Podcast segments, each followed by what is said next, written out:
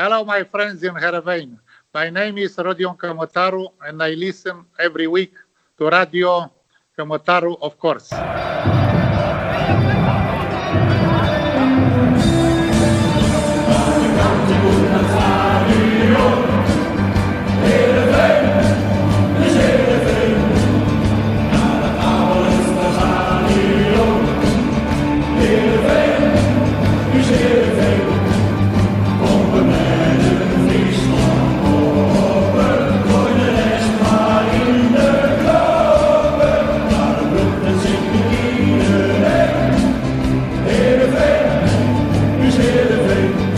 Goedemorgen, middag of avond. Welkom bij alweer de honderdvijfentwintigste uitzending van Radio Cămătaru. Geen Eredivisie voetbal, ditmaal om op terug te blikken. Maar daar zijn we stiekem een beetje blij mee. Niet alleen is het uh, beter voor ons humeur, ook biedt het de ruimte een hele uitzending lang stil te staan bij uh, alles wat er uh, buiten het veld gebeurt. En ik uh, vermoed zomaar dat we daarvoor weer uh, tijd tekort komen. Mijn naam is Hielke Biemond en ik krijg vandaag gezelschap van uh, de helft van een onafscheidelijk duo dat uh, altijd klaar staat om S C Heerenveen uh, gevraagd en ongevraagd uh, te helpen. Frank Benen, welkom. Ja, ik zit alleen op mijn balkon, hè. Ik, ik, ik voel me een beetje uh, Waldorf van de Stettler uh, op dit moment. Ja, waar is de andere helft? Ja, het uh, gezin zit in de coronaperikelen, dus dat is uh, heel erg vervelend. En ook uh, Rapper is niet helemaal fit. Zijn vrouw is niet fit, dus uh, we, we moeten het even zonder hem doen. Uh, dus van, uh, bij deze, vanaf hier, een, uh, een goed herstel gewenst. Ja, wetenschap in zijn cel, zoals ja, hij het zelf omschrijft. We, we moeten het zonder hem doen, maar dat gaat ons, gaat ons vast wel lukken voor een keertje. Want we hebben hoog bezoek in onze digitale studio. De man die nog altijd verantwoordelijk is voor de best beluisterde uitzending ooit van Radio Cămătaru. Die namen we ruim een jaar geleden op toen we met hem de balans opmaakten na zijn eerste jaar als algemeen directeur van S C Heerenveen. Er is sindsdien heel veel gebeurd, toch werd het relatief gezien iets stiller rond zijn persoon. Daar kwam deze maand wel met een knal verandering in door het vertrek van Gerry Hamstra en alles wat daarop volgde. We zijn dus blij dat hij inging op onze uitnodiging om in deze roerige tijden zijn verhaal te komen doen aan de supporters. Van harte welkom, Kees Rozemond. Dankjewel. Klap voor altijd even. Met z'n tweetjes ditmaal. Een luistercijferkanon. Ja. Oh, daar moet je op passen. Ja, ja de, de lat ligt hoog, Kees. Ja, dat heb ik al in de gaten. Ja. Hey, onze vorige gast Siem de Jong, die had uh, een paas maar doorvraag voor jou. Uh, en die heb je eigenlijk al een beetje beantwoord deze week, maar we gaan hem toch stellen. Uh, want hij wilde, we- hij wilde weten wat jij met het hoofdveld gaat doen van het stadion. Ja. Nou, dan beginnen we met goed bericht. Uh, we krijgen een heel nieuw veld. We hebben er lang over gedaan om de keuze te maken wat voor veld het moest worden. Dat er een nieuw veld in moest, dat was duidelijk. We hadden een probleem met de huidige mat. Uh, dat was A, het feit dat het honderd procent gras was en de eisen van de K N V B... zijn een stuk stringenter geworden. Uh, gebaseerd op het feit dat ze wilden dat alle clubs op gras speelden. Dus de clubs die uh, kunstgras hadden, werden geenthousiasmeerd om een investering te doen in een nieuwe mat. En het liefst dan eentje die ook in alle weersomstandigheden goed zou zijn. Dat kon voor een groot gedeelte gefinancierd worden door een graspot. En die is te, zeg maar, in het leven geroepen vanuit de Eredivisie, vanuit de vennoten. Waarbij alle Europees uh, spelende ploegen een gedeelte van hun recettes ter beschikking ah, ja. hebben gesteld. Ja. Nou, daar wilden wij vanzelfsprekend ook in meedoen vanwege de financiering daarvan. Lang verhaal kortmakend, dat heeft ertoe geleid dat we uh, niet alleen de keuze hebben kunnen maken op uh, de grasmatten en inmiddels hebben besteld. Het wordt een zogenaamde hybride mat uh, en uh, dat wordt voor het grootste gedeelte gefinancierd uit die graspot. Hm. Dus dat is voor de club natuurlijk vanuit financieel oogpunt heel fijn. En we beginnen eigenlijk uh, ja, vlak na het einde van de competitie. En welke clubs spelen nog meer op een hybride veld in de Eredivisie, Kees? Ja, er zijn verschillende versies. Uh, je, hebt, je hebt hybride en hè, dat is bijvoorbeeld een A D O of een, uh, het andere uiterste is een P E C. P E C heeft dan meer een stitched grasmat waarin het echt helemaal ingeweven zit. Zeg maar, het uh, kunstgedeelte tot twintig centimeter diepte in de grasmat. Nadeel daarvan, hoewel P E C Zwolle en überhaupt de vennoot ook best wel daarover enthousiast zijn, vonden wij dat als je dan bijvoorbeeld in november, december speelt en het uh, natuurlijke gras is uit dat stitchgedeelte weg, dan lijkt het toch wel verdacht veel weer op een kunstgrasveld. En dat wilden we toch liever niet. Uh, A Z heeft een gedeelte stitched en dan hangt het van het percentage. Sommigen hebben twintig, sorry, uh, hybride, sommigen hebben twintig, dertig, veertig. Nou, wij hm. zitten zo rond de dertig, vijfendertig procent zoals wij het nu begroot hebben in de, in de mat die gaat komen. En daar heeft Siem je al voor bedankt, deze week. Daar hebben alle jongens ons voor bedankt, want ook zij hadden net als onze tegenstanders enigszins te klagen over de kwaliteit van de mat de laatste tijd. ja. Ja. Ja, ja, zeker. Nou, mooi. Dat is in ieder geval een mooi vooruitzicht voor het nieuwe seizoen. Ja, en wat, wat, wat natuurlijk iedereen zich afvraagt die naar deze podcast luistert en, en, en degene die hem maken ook. Uh, hoe uh, was het gesprek daar iets verderop? Jij zit uh, vlakbij Langweer momenteel in je, in je Friese huisje. Hoe kijk je daarop terug?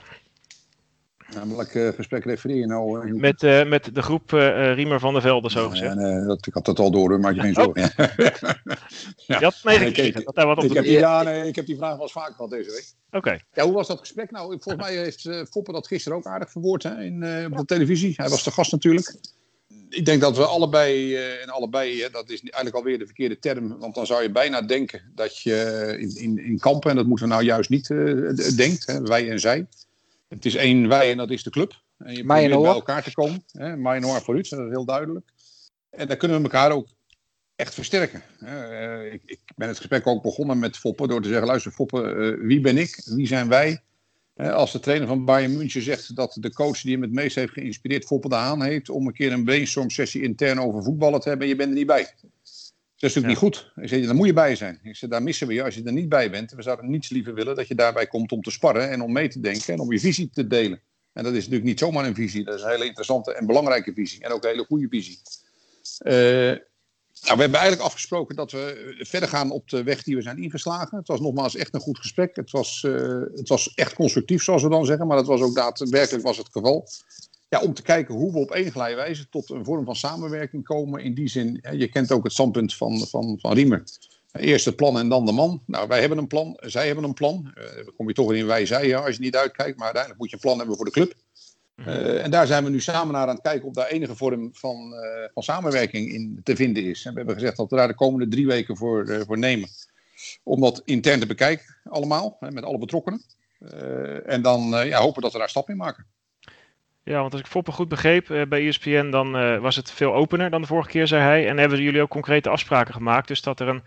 Uh, dat, dat, dat Riemer en Foppen, zeg maar, dat Foppen het technische gedeelte, het voetbalgedeelte van de club, een soort van zou doorlichten, als ik het even kort zeg. En, en Riemer meer het, het andere deel, het financiële, de scouting. scouting. Daar, dat begreep ik althans op tv. Uh, heb ik dat goed begrepen? En gaan, gaan zij dat doen? Of is, het, is dat nu de vraag of zij dat gaan doen? Hoe moet ik dat nee, dat zou, dat zou een volgende stap kunnen zijn. Hè? Dus we hebben okay. gezegd, nou kom nou eerst gewoon eens even kijken, waar hebben we het over? Hoe staat de club ervoor? Hè? Want daar ja. circuleren een boel verhalen over de club, maar de echte weten wij, zeg ik altijd. Ja. Uh, en die zijn ook niet geheim. Hè. Laat ook duidelijk, even duidelijk zijn, Riemer is erevoorzitter. En dat ben je niet voor niks. Uh, en dat is ook terecht. Mm-hmm. Uh, en het is alleen maar goed om dingen met elkaar te delen. Uh, om te kijken waar we samen beter kunnen worden. Uiteindelijk als je naar een structurele samenwerking gaat. Op wat voor manier dan ook. Ja, dan moet je kijken in welke vorm. En wat niet wegneemt. Hè, dat we op een informele wijze ondertussen. Wat ik zeg over voetbal, over financiën. Over, nou noem het allemaal maar op. Uh, stadionhuur. Ja, ten alle tijd ook gewoon informeel met elkaar alvast van gedachten kunnen wisselen. Graag zelfs.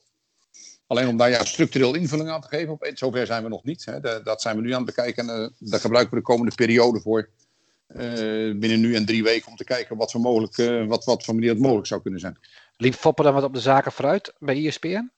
Nee, nee, want hij wil. Nee, heel graag. Wat ik zei. Uh, ik hoop dat Foppen regelmatig alvast even bij ons aanschuift. Om te zeggen, jongens, ik wil even meedenken over de techniek. En uh, meer dan welkom, laat ik dat nogmaals benadrukken. Graag, en dat spreek ik trouwens niet alleen uit de naam van mijzelf, maar uit de naam van de hele club. Hè? Ja. Ik weet dat Johnny er ook zo over denkt. En Michel ook. En uh, Karel ook. En uh, alleen maar prima. Maar het vreemde is dan van twee jaar geleden uh, zei Foppen van, ja, had ik het gevoel dat de deur dicht zat. Nu staat hij ineens wel open. Hoe, hoe verklaren we dat verschil dan? Waarom, waarom is het nu ineens wel uh, constructief en, uh, en zijn er dingen mogelijk? Voor hun gevoel ook. Ja, ik weet niet helemaal of het... Ik deel dat niet helemaal, dat, dat het op een andere manier uh, ging de vorige keer. Het was een andere tijd, het was een andere periode. We kwamen ook uit een hele andere periode ja. op dat moment. Uh, het is toen niet goed gegaan. De gesprekken die toen gevoerd werden waren ook in een veel breder gezelschap. Hè. De groep was vele malen groter. Uh-huh. De groep is nu beperkt tot een afvaardiging van de Raad van Commissarissen. Hè, in de vorm van Egbert van Hers en uh, Henny Groot-Kormeling, ondergetekende. En Riemer en Foppen. En uh, nou ja, misschien was het daardoor, ik heb geen idee. Maar het was een, uh, het was een kleinere groep. En we hebben toch, uh, nou, we hebben de goede dik twee, tweeënhalf uur bij elkaar gezeten. En dan gaat het wel heel vaak over voetbal, maar het over moet gaan natuurlijk. Ja, maar heeft het ook te maken met dat Riemer zei laatst van ja, uh, twee jaar geleden hebben we het aangeboden. Toen wilden jullie, of toen wilde de club het niet. Uh, uh, zij maken zich nog steeds zorgen. Zij denken dat ze echt de club kunnen helpen, hè? Uh, verder kunnen helpen. Of, of, is dat ook een uh, soort het nu of nooit moment? Uh, een beetje het, het, het gevoel van, ja, die mannen worden ook ouder. Uh, de groep die zij erachter hebben staan, die zal ook niet eeuwig geduld hebben misschien. Is het een beetje van, we moeten de club nu helpen? Want dit is, dit is het moment daar hiervoor. Nou, laat ik zo zeggen, het is nu of nooit in dat kader niet. Want twee jaar geleden was Riemer negenenzeventig, nu eenentachtig en hij ziet iedere dag jonger uit. Dus daar heb je ja. geen enkele pressie daarbij. Datzelfde ja. geldt overigens voor, uh, voor Foppen. Uh, de mannen daaromheen uh, zie ik niet regelmatig, maar uh, die groep die kennen we, die uh, veel regelmatig met, uh, met Riemen daarover klankbord. Mm-hmm. Hebben wij geen contact over gehad. Ik heb ook geen idee hoe die daarin zouden staan. Of het dezelfde mensen zouden zijn, andere mensen. Mm. In welke vorm we samenwerking zouden kunnen vinden. Nou, dat zijn we allemaal nu aan het uitwerken. Ja. Maar uh, jij voelt het ook wel een beetje zo. Als, uh, dat jij ook zegt, ik, ik, ik wil hier echt wel iets mee. Dat, dat, dat het ook wel gewoon, ja, dat dit het moment hiervoor is. Zo voelt, voelen de supporters dat volgens mij wel een beetje. Van, om die club ja, weer samen ja. te brengen en om, om, om alles weer, uh, ja, we moeten het toch met elkaar doen, zoals je net zei, toch? Kijk, ik heb wel eens gekscherend gezegd, volgens mij ook de vorige keer tegen jullie, als ik samen met Riemer op de middenstip ga staan en we slaan een arm om elkaar heen. En dan gaat het helaas weer over hem en mij, maar het gaat over veel breder dan dat, hè. Mm-hmm. We kopen ter plekke vijfduizend seizoenkaarten. Ik denk dat je realistisch moet zijn, hè, dat we de verwachtingen ook niet te hoog moeten hebben. Dat we binnen no time weer een, een continu non-stop vol Abe Lenstra hebben en weer elfhonderd leden van de O S S H. Hè, die tijden zijn ook anders geworden. Hè, maar we kunnen samen heel veel, gezamenlijk ja. Myanmar vooruit. Dus wij hebben gezegd, nou, kijk nou eens even heel kritisch naar het plan wat wij hebben gelanceerd hè, in de eerste instantie. Mm-hmm. Staat integraal op de site. Uh, het zijn alle tijden, we hebben er echt geen geheimen in. Integendeel. Kijk eens mee met de cijfers. Hè. Hoe staan we ervoor? Uh, wat is er allemaal waar van wat we roepen in de markt? En wat klopt er wel en wat klopt er niet? En wat is het beleid wat we financieel hebben, hebben doorgevoerd? En hoe staan we er zelf in? Hè? Het bekende verhaal, operationeel, netto resultaat over drie jaar. Driejarige prognoses. Uh, en als daar goede dingen uitkomen, op welke manier dan ook. Ja, dan zijn we ten alle tijd natuurlijk bereid om er heel serieus naar te kijken. Ja, toch heb ik wel van nu meer een soort wijgevoel in deze gesprekken. Hoe dat overkomt voor jullie beiden. Ik vind het voornamelijk de, de, de manier van uh, de positiviteit die er vanuit komt. Hè? Ik heb, voorheen was het meer hun en, en, en zij. En dat, dat gevoel heb ik nu op dit moment even wat minder. Ja, dat is, ja, goed, en dat ik denk dat, dat heel veel mensen die beleving nu hebben. Van goh, zou het dan nu samen, samen sterk zijn? Ja, ik denk dat we het ook een beetje aan elkaar verplicht zijn. Hè, om een manier te vinden dat we... Het, het gaat, jongens, het gaat om de club. Het gaat niet ja. om mij, het gaat niet om Riemer. Het gaat niet om, om, de, om de raad van commissarissen. Nee. Het gaat om de club. En dat ik daar toevallig algemeen directeur van ben op dit moment. En de grootste verantwoordelijkheid heb voor het operationele dagelijkse stuk. Uh, dat brengt met zich mee dat je altijd moet openstaan voor dingen die de club beter moeten kunnen maken. Nou, en dat, daar is dit er één van. Het zou naïef zijn om dat niet te doen. Om daar niet heel serieus naar te kijken. Nou, sterker nog, ik zou het heel mooi vinden als je dat... Uh, ja, en dat, dat weet ik. En, nou, en dat snap ik ook. En dat weet ik ook. En ik vind ook dat ik dat uh, ja, aan de club verplicht ben. Zo simpel is het. En ik doe, doe het ook niet met tegenzin. Hè. Laat dat duidelijk zijn. Want nogmaals, ik, ik vind het geweldig om een keer een wedstrijd naast, uh, naast uh, Foppen te zitten. Ja. En je kijkt op een heel andere manier naar het voetbal. En ja. We hebben het kort over een aantal spelers gehad die dachten, potverdorie, ja, hij ziet het toch wel verdraaide scherp en goed. Dus het is eigenlijk gewoon doodzonde dat je daar ja, op dit moment geen actief gebruik van kan maken.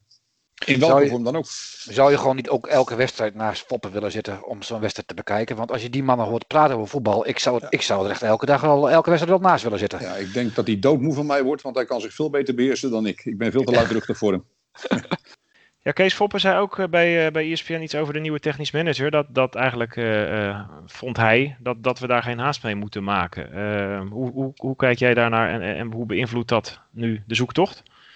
Nou, haast moet je nooit hebben. Uh, dus daar ben ik volledig met hem eens. Uh, dat heb ik één keer in mijn leven gehad. Dat was in de zoektocht naar een hoofdsponsor. Oh ja. Uh, dat, uh, en we hebben de haast wel gehad, alleen duurde wat lang. Maar ik ben heel blij hoe het uiteindelijk is uitgelopen, uitgepakt. En laat dat even duidelijk zijn. Uh, ook hier moet je geen haast hebben. Het is een uh, hele belangrijke functie in onze ogen. Uh, vanzelfsprekend kijk je eerst intern. Je kijkt binnen je netwerk wat je hebt. Je kijkt naar je shortlist die je hebt. Naar de beschikbaarheid. En dan ga je heel voorzichtig eens even kijken of we al een gesprek aangaan.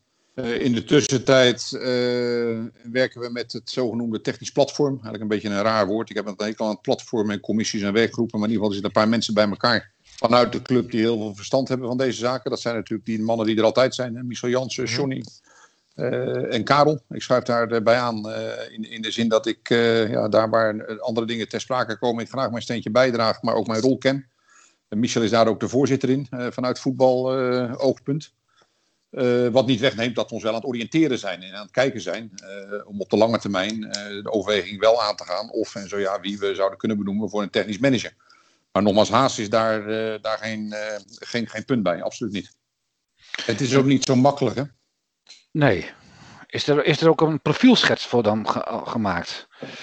Ja, ja, die hebben we natuurlijk altijd wel klaar liggen. Dat past bij het imago wat we hebben als club. Wat is ons D N A? Wat voor club zijn we? Wat voor type spelers zoeken we? Wat voor uh, type spel willen we spelen? Hoe belangrijk is de jeugdopleiding? Is het korte termijn, lange termijn? Uh, nou, noem het allemaal maar op. Uh, ben je een verbinder? Ben je een schakelaar? Ben je iemand die afstand neemt en andere lijnen uitzet? Ga je internationaal scouten? Heb je, nou, al dat soort dingen, dat ligt er, hè? Al, al die profielschetsen. al, al, al die factoren binnen de profielschets. Ja, dan gaan we heel rustig eens even kijken. Maar aan de andere kant, jongens, het is nog een aantal wedstrijden tot het eind van het seizoen. Ja, ja. Uh, dus ja, daar nemen we alle tijd voor. Het moment was natuurlijk uitermate ongelukkig. Uh, wat niet wegneemt uh, ja, dat we daar wel een stap in moeten gaan ondernemen. Karel Brandsma zei, neem nou een ervaren man. Uh, die ja. heeft er wat over te zeggen, Karel. Zelf ook een ervaren man. Uh, is, heeft hij daar een punt? Misschien ook omdat je ja, een onervaren trainer hebt, weet ik niet. Maar... Nou ja, kijk, wij hebben met uh, Johnny altijd de afspraak gemaakt bij het aannemen van Johnny. Met hemzelf en met onszelf. En dus met de omgeving. En je weet, als je een man als Johnny aanneemt als trainer, een clubman, uh, dan moet je er alles aan doen om de kans van slagen zo maximaal mogelijk te maken. Dus dan moet er een, een netwerk omheen staan die hem daartoe in staat stelt. Nou, daar is de rol van een technisch manager is ongelooflijk belangrijk. Uh, en natuurlijk nemen we dat mee hier in het verhaal. En wat Karel daarin opmerkt, ben ik volledig met hem eens. We zijn sowieso op zoek naar ervaren mensen. Uh, zeker in de vorm van een technisch manager, omdat je een netwerk meeneemt. En een brok ervaring in hoe ga ik om met mijn staf, met mijn uh, jeugdtrainers, met mijn... Uh, Met mijn bank, hè, de assistenttrainers uh, in, in het geheel. Maar met name ook in deze periode. Hè. We zitten weer in de periode van het afsluiten van contracten. Het beëindigen van contracten. Het samenstellen van de selectie. Dus wat dat betreft zit er wel een hele belangrijke periode. Dus uh, daar moeten we wel, uh, wel in de gaten hebben. Dat we de dingen wel uh, kunnen doorzetten in de vorm zoals wij nu bezig zijn. Dat is wel, uh, wel essentieel. Want daar moeten wel een aantal belangrijke besluiten genomen worden. In de komende maand. Hmm, maar dat moeten, de, dat moeten de mannen dus doen die je net noemde. Zoals... Uh... Ja. Tot, ja. tot daar geen nieuwe techniek. Ja, dan zijn dat de mannen die daar uh, in het platform uh, gedrieën een, uh, met zijn, mij samen een, een besluit over nemen. Oké. Okay. Nou, dat heeft erin geresulteerd bijvoorbeeld dat we tot de conclusie zijn gekomen dat we het contract met Sherel niet gaan verlengen. Hè. Dat was nee. het eerste wat we concreet ja. moesten invullen. Uh, nou, die gaat op zoek naar een nieuwe toekomst. Uh, wij moeten op zoek naar een vervanger, hè, om maar eens even wat te noemen. Uh, ja, en zo komen er iedere dag wel weer andere dingen voorbij. Je zei net, Kees, het is natuurlijk een lastig moment dat Gerry is vertrokken. Ik ga je nog even plagen hoor, maar daar wil, wil ik je nog wel even vragen als dat mag. Was dat nou nodig om, om, om direct uit elkaar te gaan dan eigenlijk? Als het zo'n belangrijke fase is nu. Ja, natuurlijk niet. Liever niet.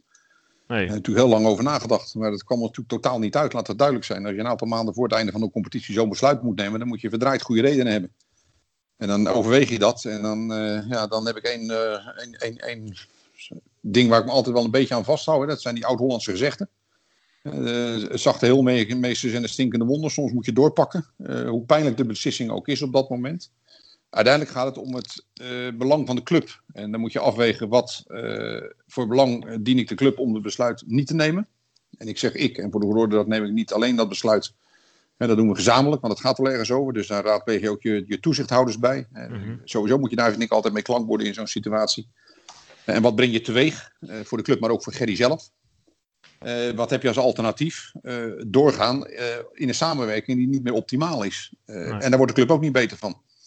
Nou, dan is het beter om uiteindelijk uit elkaar te gaan in de manier zoals we dat gedaan hebben. Hoe spijtig ook, hè, want ik kijk echt terug op een hele fijne periode. We hebben heel nauw samengewerkt, Gerry en ik. Zeker in het begin. Ja. Heel veel meegemaakt samen. Mooie dingen, slechte dingen. Tegenover elkaar gestaan. Uh, omarmd ja. gestaan. Uh, zoals het hoort hè, bij topsport. Ja, precies. precies. Maar, maar, maar, maar uh, kun je er iets concreter nog over zijn? Waar, waarom dit nu dan die, die druppel is geweest? Of waarom dit nu uh, jij, jullie hiertoe zijn gekomen? Of is dat, uh, blijft dat binnenskamers? Waarom, uh, ja, laat ik zo wat ik erover gezegd verhalen, heb. Maar... Nee, wat ik erover gezegd heb is denk ik duidelijk geweest. Hè? En ik vind het ook dat we het eigenlijk er gewoon bij moeten laten. Uh, ik, ik heb erover gezegd wat ik erover moest zeggen. Dat er meerdere redenen waren. Uh, ja. En, en, en ja, dan kom je tot zo'n besluit. Uh, en ik denk eigenlijk dat we ons moeten focussen op zijn opvolger. En uh, ik wil ook graag terugkijken op een hele mooie tijd die we hebben gehad. Hè. En die hebben we ook echt gehad. Want ook ja. Gerry heeft natuurlijk hele mooie dingen voor de, clubs gedaan, uh, voor de club gedaan. Uh, en en, en dat, uh, dat willen we graag ook, uh, daar willen we het graag ook over hebben. En ik hoop hem ook binnenkort weer een keer tegen te komen. En dat we elkaar in de ogen kijken. En dat hij terugkijkt op een aantal hele mooie jaren bij, uh, bij de club. Waarin hij ook heel veel geleerd heeft. Hè? De Gerry van vier, vier, vijf jaar geleden en de Gerry van nu is een totaal andere Gerry. Ik denk dat hij ook enorm gegroeid is. En uh, die mogelijkheid heeft hij gekregen en gegrepen. We hadden graag op een andere manier afscheid genomen van elkaar. Dat heb ik ook toegelicht. Mm-hmm. Maar ja, soms zijn de dingen helaas niet anders. Maar is de reden zeg maar, dat hij uh, met een andere club of andere clubs heeft gesproken de, echt de enige reden? Of is het ook omdat er gewoon ja, is het een soort druppel geweest uh, onderling naar elkaar toe? Nou, dit was wel een hele belangrijke. Uh, het was niet de enige, maar het was wel een hele belangrijke. Ja. En dat wij, dat wij die signalen kregen, die heb ik ook toegelicht. Uh, ja, en, en, en niet van hemzelf. En, uh, nou, dat vond ik heel spijtig. Uh, het kwam bij dat op een gegeven moment we toch wel de indruk hadden dat op een gegeven moment... Uh, ja, jongens, het is net als met een huwelijk. Je hebt wel eens het geval dat de chemie wat, wat over is. Ja. Ja, en als je dat, dat heel duidelijk proeft uh, binnen de club, uh, in zijn geledingen, in al haar geledingen uh, en, en in dit geval de technisch manager, ja, dan ga je twijfelen van potverdorie, wat doen we dan? En dan komt dit, uh, komt daarbij, ja, dan uiteindelijk moet je doorpakken. Hoe vervelend het ook is. Uh, ontstond er dan een verschil van visie uh, in de loop van de tijd? Ah, er waren natuurlijk wel meningsverschillen, ja. Daar is niks mis mee. Hè. Maar er waren best wel inhoudelijk verschillen van mening. Uh, binnen de staf, uh, binnen, binnen Gerry en, uh, en zijn eigen staf, binnen Gerry en ondergetekende. Nou, daar is helemaal niks mis mee. Hè. Die hebben meerdere malen gehad en dat zijn uh, best wel hele pittige gesprekken geweest nu en dan. Maar die hebben er wel toe geleid dat we weer een keer een stap verder kwamen. Ja, en soms kom je tot de conclusie dat de koek op is. Ja, en dan moet je ja. ook niet die discussies meer aangaan. Want dan, dan, dan moet je op een gegeven moment ook verder. Ja. En dat moet hij ook. Nou, dat gaat hij ook. En dan wensen we hem heel veel sterkte bij. En ik gun het hem ook, hè, voor de goede orde. Want... Maar jij zegt, ik heb gezegd wat ik heb gezegd. Maar er is sindsdien bijvoorbeeld nog wel een verhaal verschenen in de Leeuwardenkrant... waar jij toen niets over heeft gezegd. Dat, dat, dat, dat jij zou hebben willen ingrijpen in de technische staf bijvoorbeeld. Uh, de samenstelling daarvan. En ook dat, dat jij pas later, niet al weken van tevoren... wist van die interesse, mogelijke interesse van Ajax. Maar dat dat pas op een...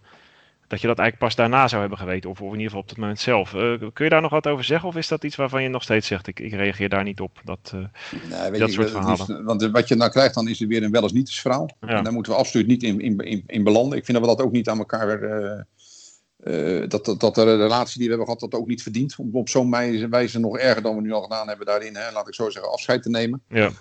Uh, ik wil echt kijken naar de toekomst. Uh, ja. Voor de goede, het is niet mijn besluit geweest. Hè. Ik wil het echt benadrukken. Het is niet, hè, dat ben ik altijd wel lastig. Dat is dan je verantwoordelijkheid als algemeen directeur. Ik snap het wel. Ja, want er is maar, maar één case. Niet, ja, dat is maar één case. En, die, uh, en, en er is één directeur en die staat voor de camera's. Nou, daar, ja. de, dat, dat is mijn werk en dat doe ik met alle plezier. Laat er geen twijfel over bestaan. Maar we zijn ook niet een club, daar staan we ook voor bekend, die dit soort besluiten niet over één nacht ijs neemt. En ik neem hem zeker niet alleen. Nee, maar je kunt ook zeggen, Gerry, die, alles wat Gerry deed, zette jij je handtekening onder natuurlijk als, als directeur. Hij was, ja. hij was manager. Tot het moment dat hij wegging was dat zeker zo het geval. Ja. Absoluut. Die dingen hebben we allemaal samen gedaan. Ja. ja. Dus dat trek je dan toch ook jezelf een beetje aan als je zegt van het ging niet meer helemaal... Nou ja, goed, ik heb het niet over die dit seizoen besloten zijn. Als wel, zeg maar, hoe gaan we naar het volgende seizoen? Uh, nou, hoe gaan we de infrastructuur neerzetten? Wat ja, is ja, ja. de visie? Wat is... Ja. Uh, Hoe gaan we met de jeugdafdeling meer zeg maar de inhoudelijke uh-huh. structurele zaken van, van uh-huh. pak een beleidsplan en waar gaan we heen? Wat is die stip ja. aan de horizon? Ja. He, de, een, van de, een van de dingen die ook wat werd, werd gezegd, hè, uh, dat de selectie niet heel erg evenwichtig uh, uh, was meer. Hoe, hoe gaat zoiets als op een gegeven moment uh, dan, dan die selectie niet evenwichtig is en er komt weer een speler bij waarvan we zeggen, nou ja, hartstikke fijn, maar in principe uh, hebben we misschien voor die positie wel eentje nou uh, te veel. Waarom komt zo'n persoon dan, dan eigenlijk toch? Nou ja, dat is een besluit. In eerste instantie, uh, je bent als, als algemeen directeur, laat ik daarmee beginnen, ben je eindverantwoordelijk. Want jouw handtekening staat eronder. Uh, ja. dus, dus dat houdt ook in dat de betaling gedaan wordt. Uh, op op elk contract staat uw handtekening, denk ik. Zo is het, ja. Zo is het, ja. He, dus uh, nou, waar je dan op baseert als club is in hoeverre wordt dat besluit gedragen door de hele club. En in dit geval, als het over een speler gaat, hè, is de technische staf daar voldoende bij uh, betrokken geweest? Is de scouting daar voldoende bij betrokken geweest? Is het een uh, unaniem of in ieder geval zo dichtbij unaniem mogelijk uh, oordeel? Nou, dat was het op dat moment. En dan zeg je, prima jongens, dan doen we het. En dan uh, ga ik niet op dat moment zeggen, het lijkt me toch niet verstandig. Uh, en ik zeg tegen alle mannen die daarvoor in het traject naar hebben gekeken, het lijkt ons een geweldige aankoop. Uh, dan moet ik zeggen, dan doen we het niet. Eigenlijk moet ik op dat moment kijken, past het binnen de budgettering die we hebben? Binnen de visie en het beeld van de club wat we willen neerzetten? En dan moet je natuurlijk van hele goede huizen komen met hele goede argumenten om dat laatste moment, uh, als die van scouting en de hele technische stap doorgelicht is, te zeggen, we doen het niet. En dat is ook altijd in goede harmonie gegaan. Ja. Uh, en soms zijn er ook dingen natuurlijk die niet anders kunnen. We hebben natuurlijk allemaal wel wensen gehad, maar soms gaan de dingen niet zoals je wil. En op andere positie gaat het wel zoals je wil. En, uh, nou, ik ben wel met jullie eens, dan kan je soms kan je wel eens uh, sprake hebben van een, van, van een disbalans. Ja. Nou, dat dus kan te maken hebben... niet, als de selectie niet in balans is, dan is het eigenlijk een, niet alleen een fout van de technisch management, maar ook een, gewoon een gezamenlijke fout van... van, van, van... Nou, uh, wij, wij management, management en technische staf. Wij nemen als club een besluit. Uh, uiteindelijk is, is Gerry in die zin daar hoofdverantwoordelijk voor als, zeg maar, in het beleid. Wat voor spelers zoeken, wat hebben we nodig en hoe past dat binnen het team? In, een technisch manager. Maar het ja. besluit wordt in, uh, in, in zijn unanimiteit, in zijn heelheid wordt die genomen. En dan kom je in het traject, hè, dat je naar een speler gaat, kom je langs allerlei uh, wegen. Hè. Je bent met een andere speler die op het laatste moment niet doorgaat. Je denkt dat je heel goed bezig bent met een positie en dan onverwachts op het moment dat je ja zet, wordt er op een andere positie een speler van jou verkocht, terwijl je het helemaal ja. niet voorzien had. Ja, dat zijn allemaal momentopnames. Het is een enorm hectisch en, en uh, ja, ad hoc besluiten ze nu en dan, hoe graag je dat ook wil vermijden.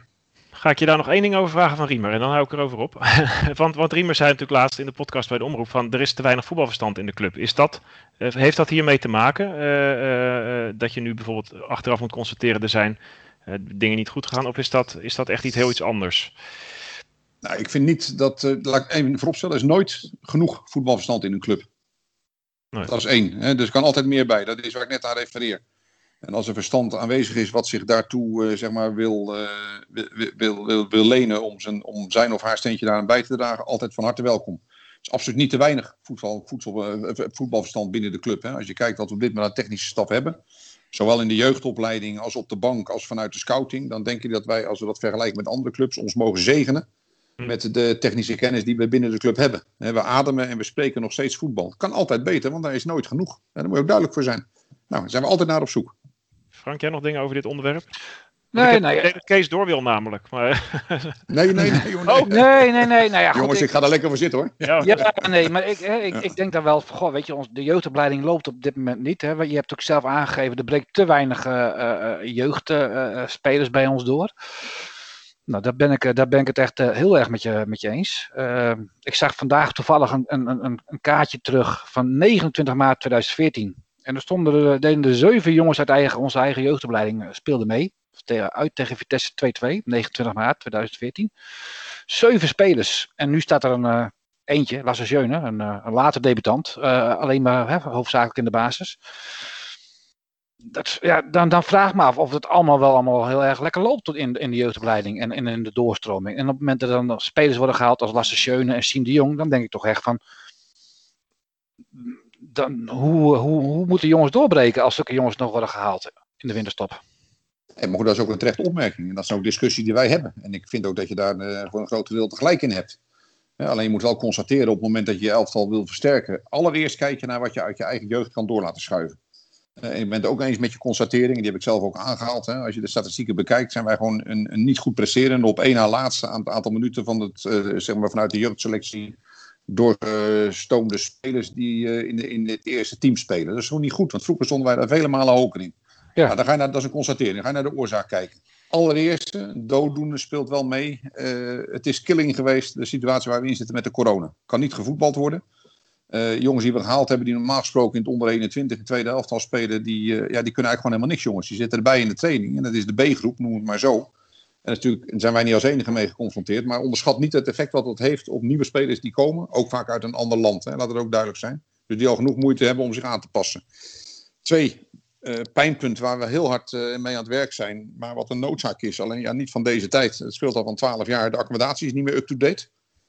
Nee, dus je moet ervoor zorgen dat uh, de jongens vanuit de, de jeugd in de regio bij ons willen komen om door te breken. Nou, dat is onvoldoende gebeurd op dit moment. En dan kan dat verschillende redenen hebben, maar de accommodatie vind ik daar ook absoluut een punt bij, want nodig op dit moment niet uit. Nou ja, onvoldoende. Ik, ik denk als je als vader met je, met, met, met je, met je zoon op het squadwoord komt, of je komt bij, bij Groningen of bij uh, A Z of bij Vitesse, dat, ja. je, dat je de keuze snel hebt gemaakt. Ja, maar dat is ook zo, jongens. En alleen je moet ons wel realiseren, dat is niet iets van het laatste jaar. Dat is nee. al twaalf jaar zo. Daar hebben we ja, de nee, afgelopen jaren niks aan gedaan. En dit zijn hele grote investeringen die je moet doen. We, hebben, we zijn nu wel zover dat we daar echt stappen in maken. Ik heb, toevallig vandaag heb ik de financiële onderliggende uh, zaken gekregen van het nieuwe S K W. Uh, oh, wat echt? we aan het okay. onderzoeken zijn. Ja, dus we weten nou in ieder geval waar we het cijfermatig over hebben. En zijn, los van het bedrag, want het zijn natuurlijk hele grote investeringen die we niet alleen kunnen dragen als club. Zoeken we funding voor, hebben de gemeente bij nodig. We willen het samen met S K W Heerenveen doen. We willen het vrouwenvoetbal willen we daarin integreren. We maken stappen, hè, maar ook dit zijn stappen die neem je eh, met kleine stapjes. Maar uiteindelijk moet die er wel komen, dat nieuwe S K W, want het is op dit moment niet meer van deze tijd. Nou, hebben wij voldoende aandacht besteed aan het actief, het proactief benaderen van de jeugd bij de amateurclubs, dan wel bij de andere clubs. Ja. Hè, om, om ze over te halen, hè, wat we vroeger wel deden, hè, vanuit de regio. Veel meer actief de regio in. Nou, daar moeten we ook aandacht aan besteden. Wij moeten ze niet alleen wachten tot ze komen, maar we moeten ze ook gaan ophalen. Nou, dan kom je in de situatie dat ze er een keer zijn. En dan heb je er eentje die doorbreekt. Joran Boerhout. En dan wordt het natuurlijk heel frustrerend dat die wordt opgehaald door Ajax. En dat je er niks tegen kan doen. Nee. nee aan de andere kant hebben we bijvoorbeeld Hayal lopen. Een, een, een jongen die een ja. groot talent was. Uh, die uit Zweden is gekomen. Uh, die speelde voor de winterstop en één of twee keer uh, heel verdienstelijk uh, speelde hij mee. Onder andere bij Vitesse uit. En dan komt in de winterstop uh, Siem de Jong, Lasse Jeunen. Dan denk ik bij mezelf, waarom krijgt Heerenveen stond juist toch wel bekend om zulke jongens juist echt de kans te geven om in, om in, om in een team te groeien. Ja, nee, dat klopt helemaal. Alleen ja, dan besluit je toch, hè, nogmaals we, uh, wordt er besloten ja. binnen de club om toch iemand met meer ervaring op dat moment binnen te halen. Wat niets afdoet aan de kwaliteiten van Rami. Uh, want zonder al te diep op de voetbaltechnische zaken in te gaan, is natuurlijk een jongen met ongelooflijk veel talent. Uh, nou, er zijn op dat moment zijn er redenen om, om je af te vragen van ja, is het degene die onze tweede seizoen zelf ook vast op die positie gaat zetten? Of als de kans voorbij komt en Siem, hè, waar we in het verleden ook wel eens mee gesproken hebben, uh, die ook zijn enthousiasme heeft uitgesproken voor de club Heerenveen.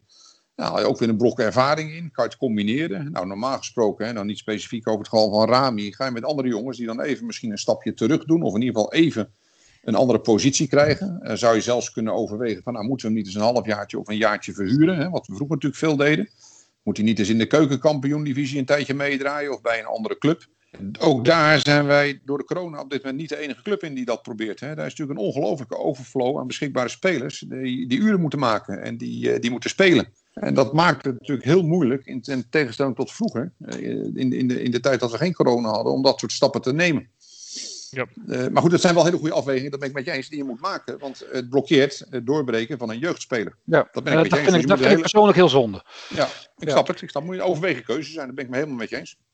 Kees, die zei net best wel iets interessants over het korte woord. Ik denk dat ja, het ook wel erg interessant is, hè? Want uh, er is een intentieverklaring... Uh, Ja. Ik denk drie kwart jaar terug uh, getekend. Uh, ja, zoiets augustus, september. Ja, ja, ja, met V V Heerenveen en gemeente. Dat, daar zou een onderzoek voor komen. Dat zou in december uitkomen. Dat is even uitgesteld naar februari, heb ik begrepen. Ja. Uh, hoe, staat daar, hoe staat het daarvoor? Want daar horen we niks meer over. Nee, ik heb het echt hier liggen nu. Het is gisteren vanmiddag binnengekomen. Uh, Kijk aan. Van IJsselagher, hè? Dus in die zin uh, niet heel onbelangrijk. Wat hebben we allemaal nodig? En past het binnen de locatie? Want we zijn ook ja. op zoek geweest naar eventueel een andere locatie. S K W is waar we horen, maar het moet wel passen. Maar er moeten wel ja. faciliteiten bij. Dus nou, waar we dan zitten te denken is, breiden we het uit hè, naar de, de kant richting P zes. Uh, passen we dan met elkaar wel op? Uh, moet er een overdekte hal à la A Z bij? Hè? Dat zou natuurlijk het ultieme plaatje zijn, dat je in de winter ja. ook overdekt kan trainen. Nou, dat nemen we mee in die prognose. Dan gaan we kijken, dan gaan we kijken eventueel of en zo ja, wat we, als de financiën daarbij uh, duidelijk zijn, eventueel zouden moeten afstrepen. Dan wel dat we het gefaseerd doen. Want ik heb altijd gezegd, ik heb liever ergens dit jaar een paal in de grond voor een stukje van het eerste veld, dan dat we moeten wachten totdat de paal erin kan voor het geheel. Want ook het effect wat je geeft uh, psychisch, ja. hè, door te zeggen jongens, de eerste paal is in de grond en we gaan van start. En dat kan natuurlijk al vrij snel met een gedeelte. Uh, is ongelooflijk belangrijk. Nou, ik ben heel blij met uh, achter de schermen de ontwikkelingen die nu gaande zijn.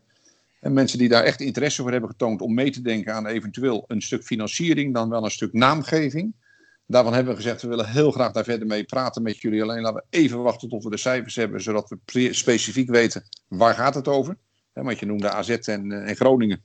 Nou, pak een beetje jongens, ik weet het niet precies, maar volgens mij circuleren daar bedragen van rond de vijftien miljoen. He, dus het gaat wel ergens over. Ja, ja onze luisteraar uh, Wilf en Groenbos wilden weten aan welke bedragen moeten we denken bij Squattenwald. Nou. Ja, we hebben drie scenario's, A, B en C. En het A is het goedkoopste en C is het duurste. Dus we hopen dat we het duurste kunnen halen. En dat we ja, dan gaan af, af, afromen, maar wel met de optie open te houden dat we er misschien nog wat meer bij kunnen krijgen. En wat is maar het meest zijn... realistische B? Ja, daar zit je wel in die orde van grootte zit je wel te denken. En dan zit je al gauw, maar hou me er niet aan jongens, want het is niet een bedrag wat al speelt, maar je hebt het al gauw over, over zo'n rond de tien miljoen. Ja. Dat zijn bedragen waar je echt aan moet denken als je alle velden, als je een overdekte capaciteit, als je de tribune, als je de...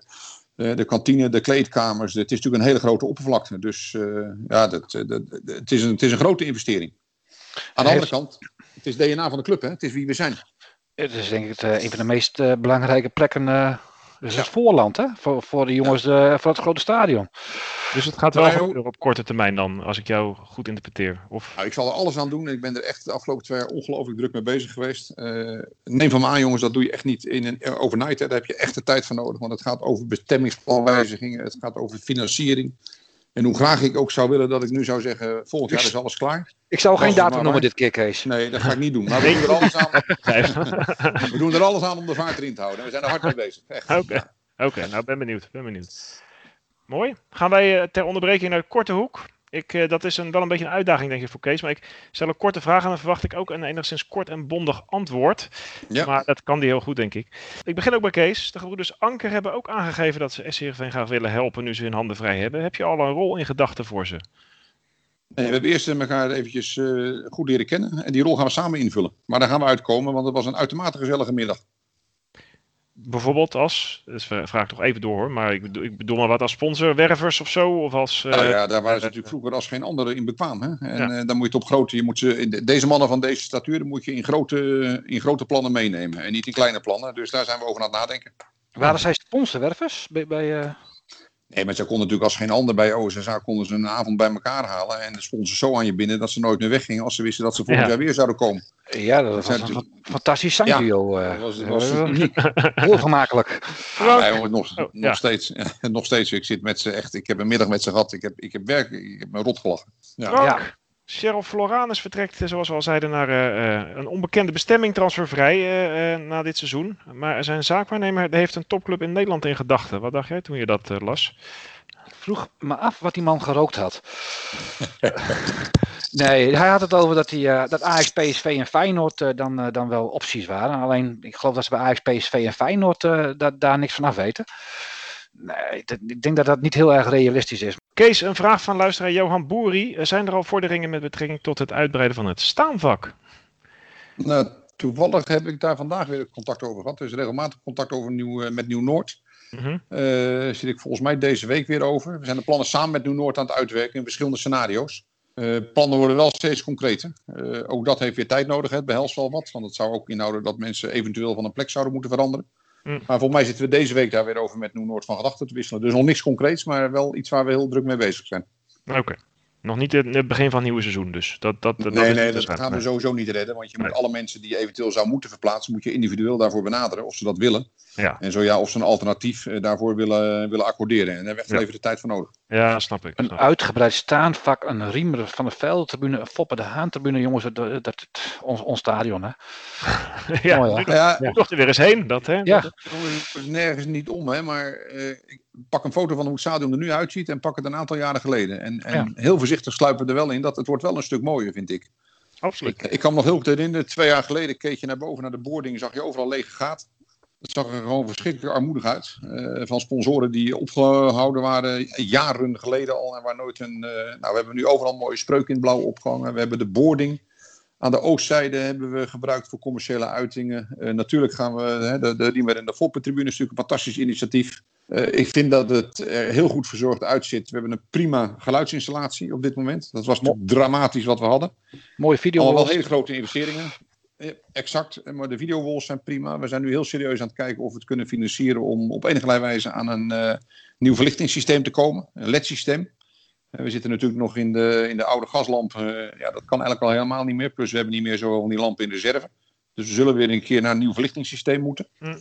Ook dat zijn allemaal natuurlijk serieuze investeringen waarin we en een soort combinatie van een sponsorschap zoeken. Uh, en ook heel goed willen kijken dat we ook het laatste van het laatste en het beste van het beste ja. nemen. Frank, ja. uh, het doelpunt van Paul Bosveld tegen F C Groningen is verkozen tot mooiste ooit in het Abe Lenstra stadion. Terecht wat jou betreft? Hartstikke terecht. Ja, ja dat was toch fantastisch. He, uittrap uh, van onze keeper. Vonk die hem, uh, of weet hij, uh, Roorde die hem buiten de zestien eventjes uh, terugkopt. En de subtiliteit, de dropkick van Bosveld. Op zijn kwikschoentjes nog wel. Ik bedoel, als we het over cult hebben. Kwikschoentjes. Zwarte kwik, uh, k- kwikschoentjes. Uh, die, die bal die viel er zo mooi achter. Dat, ja, dat is denk ik wel echt absoluut de mooiste in het, uh, in het Abe Lenstra stadion. Maar we hebben heel veel mooie gezien hoor. Kees, verwacht je dit seizoen eigenlijk nog publiek? We hadden het er al een beetje over. In het stadion. Ja, ik ben wel optimistisch. Uh, ik ben optimistisch. Uh, A, omdat we toch wel heel positief naar die field labs kunnen kijken. Die, die, mm-hmm. die tests die we doen. Als je kijkt wat daar uiteindelijk uit, uitkomt uit besmettingen, is dat uh, relatief laag tot nul. Uh, dus dat zou grond geven om weer in ieder geval met beperkt publiek uh, te kunnen gaan beginnen. Zou natuurlijk fantastisch zijn, hè, want we willen zo snel mogelijk weer perspectief hebben. Ik ga ervan uit, uh, als ik de, de mening K V B-vennoten... Uh, ja. Uh, dat we wel terecht enig optimisme hebben dat we nog een aantal wedstrijden hebben met gedeeld beperkt publiek. In aanloop naar weer een uh, normale situatie, de start van het volgend seizoen. En die Riemer even op de tribune, hè? Want, want dat wilden ze natuurlijk ook, uh, als die er komt natuurlijk, openen met publiek het liefst natuurlijk. Hè? Want dan zitten, ja. uh, is dat, hangt dat daar ook mee samen? Of uh, kun je daar nou, iets over zeggen? Dat zou natuurlijk mooi zijn. Het zou natuurlijk een fantastisch moment zijn dat we dat op dat moment kunnen. Ja, dan gaan we niet ja. gewoon een leeg stadion. In mijn, uh, in mijn optiek ga je er niet een leeg stadion inaugureren. Nee. Nee, en dat moet je dat doen met, met z'n allen. En daar moeten de mannen de eer krijgen die ze verdienen op dat moment. En dat moet met publiek. Ja, ja. Nou, daar, daar ben ik helemaal eens. Ik wil, ik wil nog wel één ding zeggen nog eventjes over die Foppen en, uh, en ja. Riemer tribune. Daar, hè, daar hebben we met een, met een leuke groep uh, mannen uh, uh, van ons en, uh, en van de club hebben we daar uh, om tafel mee gezeten. Met, uh, um, en ik wil ja, toch de complimenten geven aan, aan, aan de club hoe ze dat hebben opgepakt. Uh, uh, en ook aan, ook aan Kees. Dat is... Uh, uh, Dat mag, ook, dat mag ook gezegd worden. Dat is, uh, daar is gelijk op ingespeeld. En dat, uh, dat, is, uh, dat is fantastisch uh, gedaan. En Paul Spijkerman heeft dat ook fantastisch ja. gedaan. Samen met Martin ja. Koopman. En, uh, en Edward Jousma. En Michel de Boer. Dat, uh, complimenten daarvoor. Ja, mooi om te horen. Het leuke is, de mannen die je noemt. Dat zijn bijna allemaal nieuwe mannen binnen de club. Ja. Uh, in die zin. Uh, daar ben ik echt trots op, jongens. Uh, want ondanks alles wat je soms wel eens over je heen krijgt. Ik ga nog steeds iedere dag met heel veel plezier naar de club. En niets geeft mij meer voldoening dan te zien dat er op dit moment in, in heel veel afdelingen een, een aantal nieuwe mensen bezig zijn met heel veel enthousiasme, ideeën en waar ook hele leuke dingen uitkomen. En dat, dat maakt je werk alleen maar een stuk leuker. Ja. Ik ben echt trots op die man hoor, dat meen ik echt. Maar ook hè, M V O, als ik zie hoe Margriet bezig is geweest met die berenactie. We hebben drie ja. sponsoringen hebben we gewonnen. We zijn echt uh, de wereld overgegaan. En de club ja. uh, met alle respect als we zijn. De hele publicatiewereld heeft het erover. Het uh, kippenvel, dat meen ik echt. Dan ben ik ongelooflijk trots dat je daar onderdeel van mag uitmaken. Mooi. Frank, wat kun je aan zo'n slot in een halve minuut vertellen over Jan de Visser? Jan de Visser, ja, die heeft acht seizoenen bij ons gespeeld. Dat maak je tegenwoordig niet meer mee. Spelers die acht jaar bij je spelen. Nee. Hè, maar uh, nee, Jan de Visser die is in de eerste divisie bij ons gekomen. Is nog aanvoerder geweest uh, bij ons. Heel lang. Uh, linker, linker middenvelder. En uh, hij kwam van A Z. En uh, hij promoveerde met Heerenveen mee naar, uh, mee naar de Eredivisie. Mm-hmm. Vervolgens uh, bij Feyenoord nog twee seizoenen gespeeld. En uh, die is nu op dit moment uh, spelersmakelaar. En uh, ik weet dat, dat hij tijdens zijn periode bij Heerenveen uh, uh, de opleiding deed voor, uh, voor makelaar in ontroerend goed. En hij is uiteindelijk uh, spelersmakelaar geworden. Vond dat een hele mooie kerel, correcte, correcte kerel. Dat is ook wel een man die ik uh, nog wel eens, uh, nou, misschien als bij Heerenveen uh, terug zou willen zien. Ene Redmer Wijnsma zou nu vragen. En heb je ook nog wat, wat, wat smeuigs over uh, Jan nee, te melden? Nee, nee Jan, die woonde, Jan, Jan die woonde ook uh, over de afsluitdijk. Dus wat hij daar dan maar uitspookte, dat, uh, oh. dat kregen wij hier uh, niet veel van mee. Uh, en, en ik zeg niks voor de goede orde. Wat over de afsluitdijk is, blijft over de afsluitdijk, begrijp ik. Ja, zo Mooi. Is het jong, zo is het. Mooi, Kees, jij was hier uh, uh, vorig jaar ook in maart in onze digitale studio. Hè? En uh, toen uh, aarzelden we nog of we je iets moesten vragen over de coronacrisis. Dat was net na de thuiswedstrijd tegen Ajax. Uh, uh, een week later lag al het uh, voetbal eruit. En we kwamen natuurlijk met de club in een hele nieuwe situatie terecht. Ook met het hele Nederlands voetbal. Uh, wat jou ertoe bracht, ook onder meer op de nieuwjaarsreceptie, tot de uitspraak dat de continuïteit van de club op het spel staat. Uh, ja, om bij dat laatste te beginnen, hoe moeten we dat nou interpreteren? En ook in het licht van die coronacrisis, hoe, uh, hoe staat de club ervoor? Nou ja, je moet het zo zien jongens, als je op een gegeven moment geconfronteerd wordt met de crisis die we hebben. En, en je gaat als club ga vijfendertig procent meer uh, in omzet ga je achteruit. En je moet eigenlijk op hele korte termijn moet je daarin gaan, gaan ageren, hè? Moet je acteren. En natuurlijk zegt iedereen je moet besparen, dat doen we ook. Alleen je kan niet van de een op de andere dag gaan besparen. Daar hoort een plan bij, daar hoort een visie bij. Sommige dingen kunnen niet op korte termijn besta- bespaard worden. Daar zitten lange termijn contracten aan. Dus je hebt een groot probleem daarmee. En natuurlijk word je dan uh, tijdelijk geholpen in die crisis door uh, faciliteiten vanuit de overheid. Uh, alleen je komt in de situatie dat als dit zo blijft, langere termijn, dat de continuïteit van de club in het gevaar kan komen. In die zin, wij zijn een entertainmentbedrijf, we hebben verkoop nodig. En die verkoop gaat nu geboekt worden, deze periode. Wanneer wij binnenkort beginnen met de seizoenkaartencampagne. Wanneer wij weten hè, vanuit de sponsoren wie zijn contract gaat verlengen en wie niet. Waar we staan op de mediageldenranking, hè, dat is ook van belang vanzelfsprekend. En dan kan je je begroting maken. Nou, die maken we zo in de periode van mei. Uh, nou, dan heb je het over hele belangrijke dingen. En als ik het heb over de continuïteit, dan refereer ik met name in, uh, aan de situatie waar ik het al heel vaak over gehad heb. Uh, de situatie van de huisvesting. Uh, wij vonden al dat wij heel veel huur betaalden. Kale huur twee komma vier miljoen op een begroting van vijftien, zestien miljoen. Dan kan je nagaan hoe hard dat erop drukt als je tien miljoen of elf miljoen begroting hebt.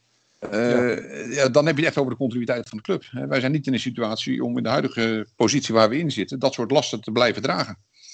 Nou, zo moet je in het geheel van het verhaal de situatie zien waarin we zijn. A, we hebben absoluut alle steun van supporters en, en sponsoren nodig om ons te helpen. Uh, want dat genereert onze omzet, dat is wie we zijn. We maken entertainment en dat bieden we aan in een stadion waar we willen dat mensen komen kijken.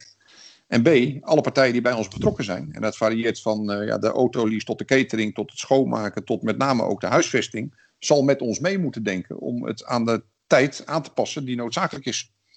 Hm. Wat, wat zou nou een oplossing zijn voor de molensteen die Sportstad is? Want dat, dat is toch een dossier die toch uh, ja, onder elke directeur uh, uh, ja, een kwelling is.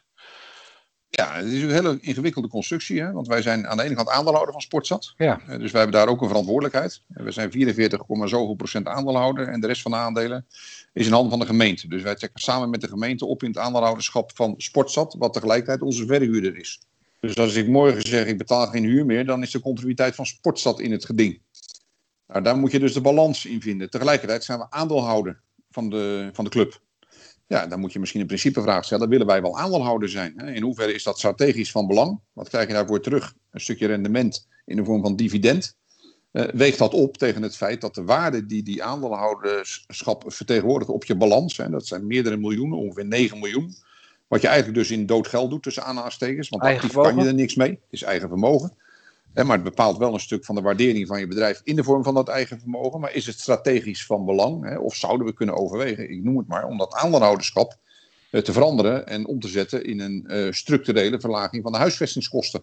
Ja, dat is wat we samen met de partner op dit moment aan het onderzoeken zijn. Dat okay. zijn geen makkelijke gesprekken. Mm. Uh, het zijn wel gesprekken waar we elkaar uh, zoveel mogelijk in proberen te vinden. Maar daar waar wij de noodzaak zien in de continuïteit, dat wij vinden dat de huur structureel naar beneden moet, eigenlijk al vanaf het moment van de start van de coronacrisis of vlak daarna, uh, heeft ook Sportstad de verantwoordelijkheid naar haar andere aandeelhouder dat ze de continuïteit moet waarborgen en dat ze die inkomsten van de club in hun begroting heel hard nodig hebben uh, om ook weer uh, een gezonde financiële huishouding te hebben. Ja. En dat spel zitten we. Maar dit dus gaat ook dat is een spel van drie partijen. Ja, want dit is een overeenkomst van vijftien jaar. Dat was de eerste keer ook uh, vijftien jaar. Ja. Waarom, waarom zijn die overeenkomsten zo lang? Ja, dat, kijk, je gaat nooit een huurovereenkomst aan voor dit soort uh, entiteiten die je voor één of voor twee jaar doet. Je zoekt in lange termijn uh, zoek je stabiliteit. Hè. Je denkt op dat moment altijd dat uh, dat ook een periode is waarin je enige stabiliteit kan verwachten. En dan breekt opeens de coronacrisis uit en dan wordt alles anders. Dat we ja. op het moment van afsluiten van het vorige contract natuurlijk nooit uh, kunnen voorstellen dat dat soort dingen reëel zouden zijn. Ja, aan de andere kant moet je je ook realiseren dat de situatie rondom de beleving van het voetbal eh, anders aan het worden is. Eh, met alle technieken die er vandaag de dag zijn, en, en dat is ook wel eens discussie die ik vaak met Riemer heb.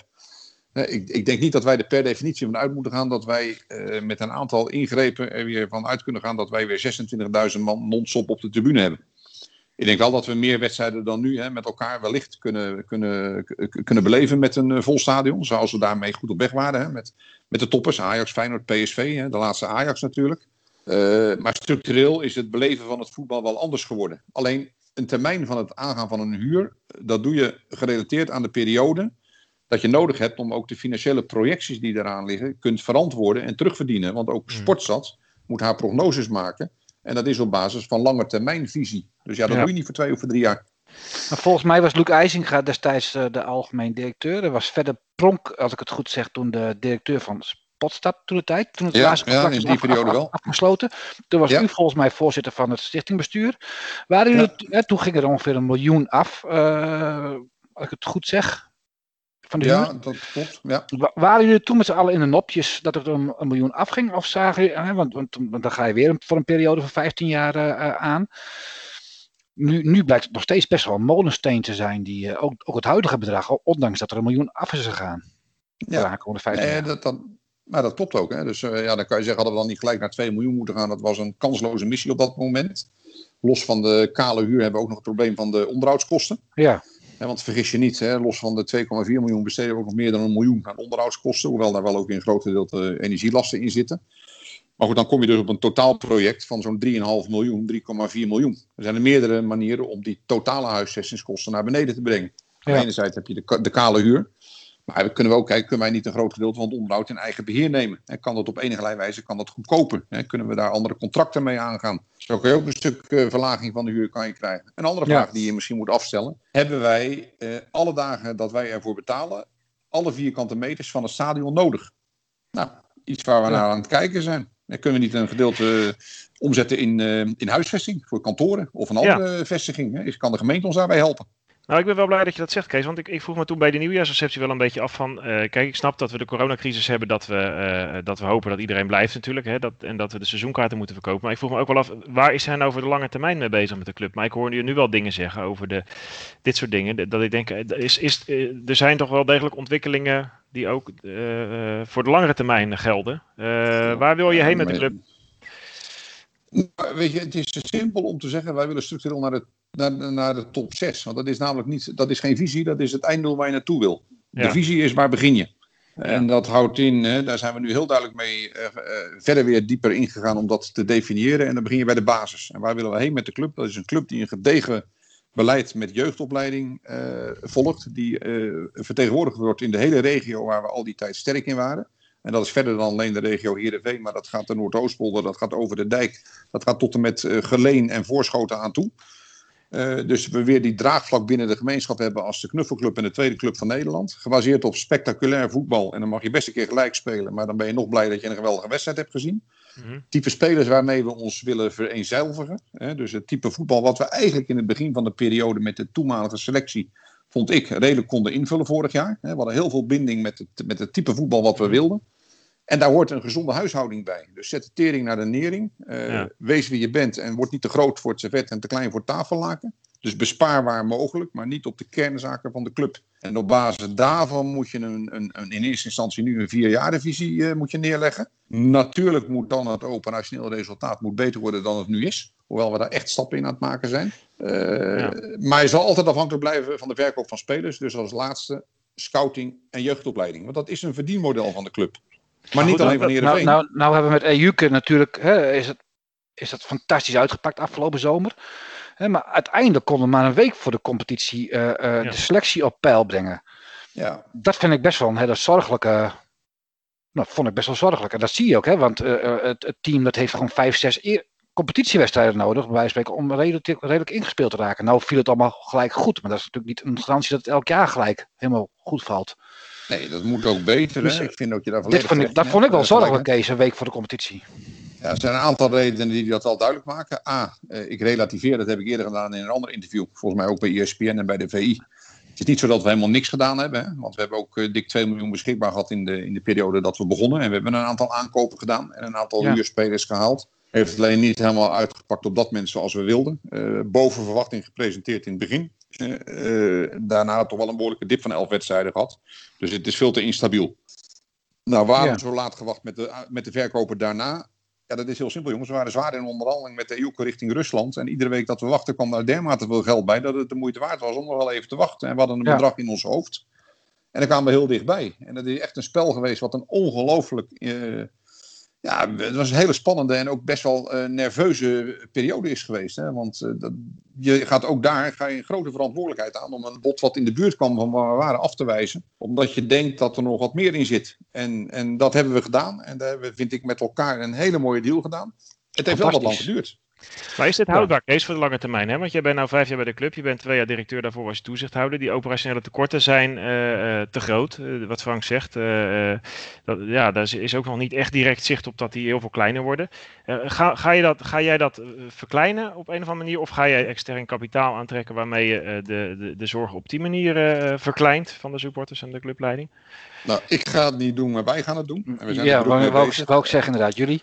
Ja, ja. Hè, dus wij doen het samen en, en daar wordt ongelooflijk hard aan gewerkt. En ik moet eerlijk zeggen, als ik nu kijk naar de, de tussentijdse resultaten, die stemmen mij echt uh, positief. Uh, ik ga daar geen, geen details over geven in die zin, maar de, de halfjaarsresultaten die we nu hebben, hè, vanaf uh, tot met januari, die zijn uitermate bemoedigend daarin. En daar zie je de effecten van de bezuinigingen die we hebben doorgevoerd. En daar zie je dat we ondanks alles toch nog in staat zijn geweest om een zeer acceptabel aantal seizoenkaarten en sponsoren te werven. Dankzij aan de steun van de, van de mensen die dat gedaan hebben.